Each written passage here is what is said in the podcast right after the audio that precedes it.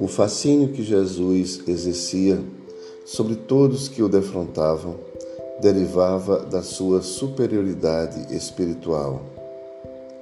Seus silêncios penetravam na alma dos seguidores que se comoviam submissos.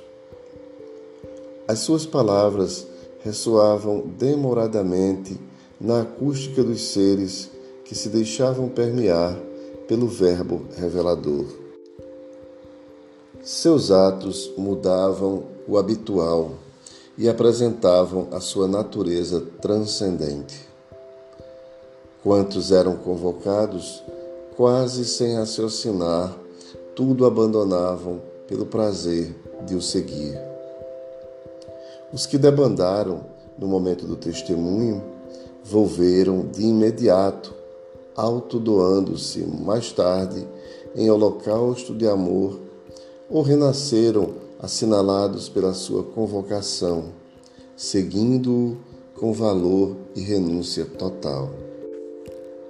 Ao seu lado vivia-se o clima da esperança, em perfeita comunhão espiritual com a vida maior.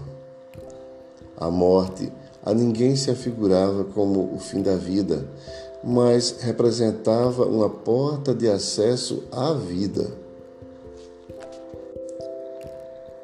Faze uma avaliação dos teus atos e considera se estás em condições de partir. O conhecimento espírita que te reconduz a Cristo te dá a dimensão da responsabilidade que te cumpre desenvolver.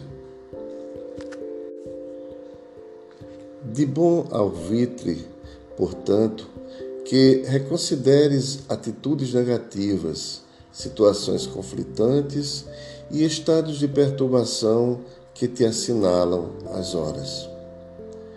Colocando a vida espiritual em primeiro plano nas tuas atividades e conduta, a vida passará a ter sentido superior. Sairás da torpe situação em que te debates e lutarás com mais decisão pela conquista de ti mesmo, em consequência, da tua paz. Sintonizando com Jesus, sentir-te-ás fortemente atraído por Ele e, mediante uma firme resolução, conquistarás, como os seus primitivos seguidores, a felicidade que ainda não fruíste. Espírito Joana de Ângeles, do livro Receitas de Paz.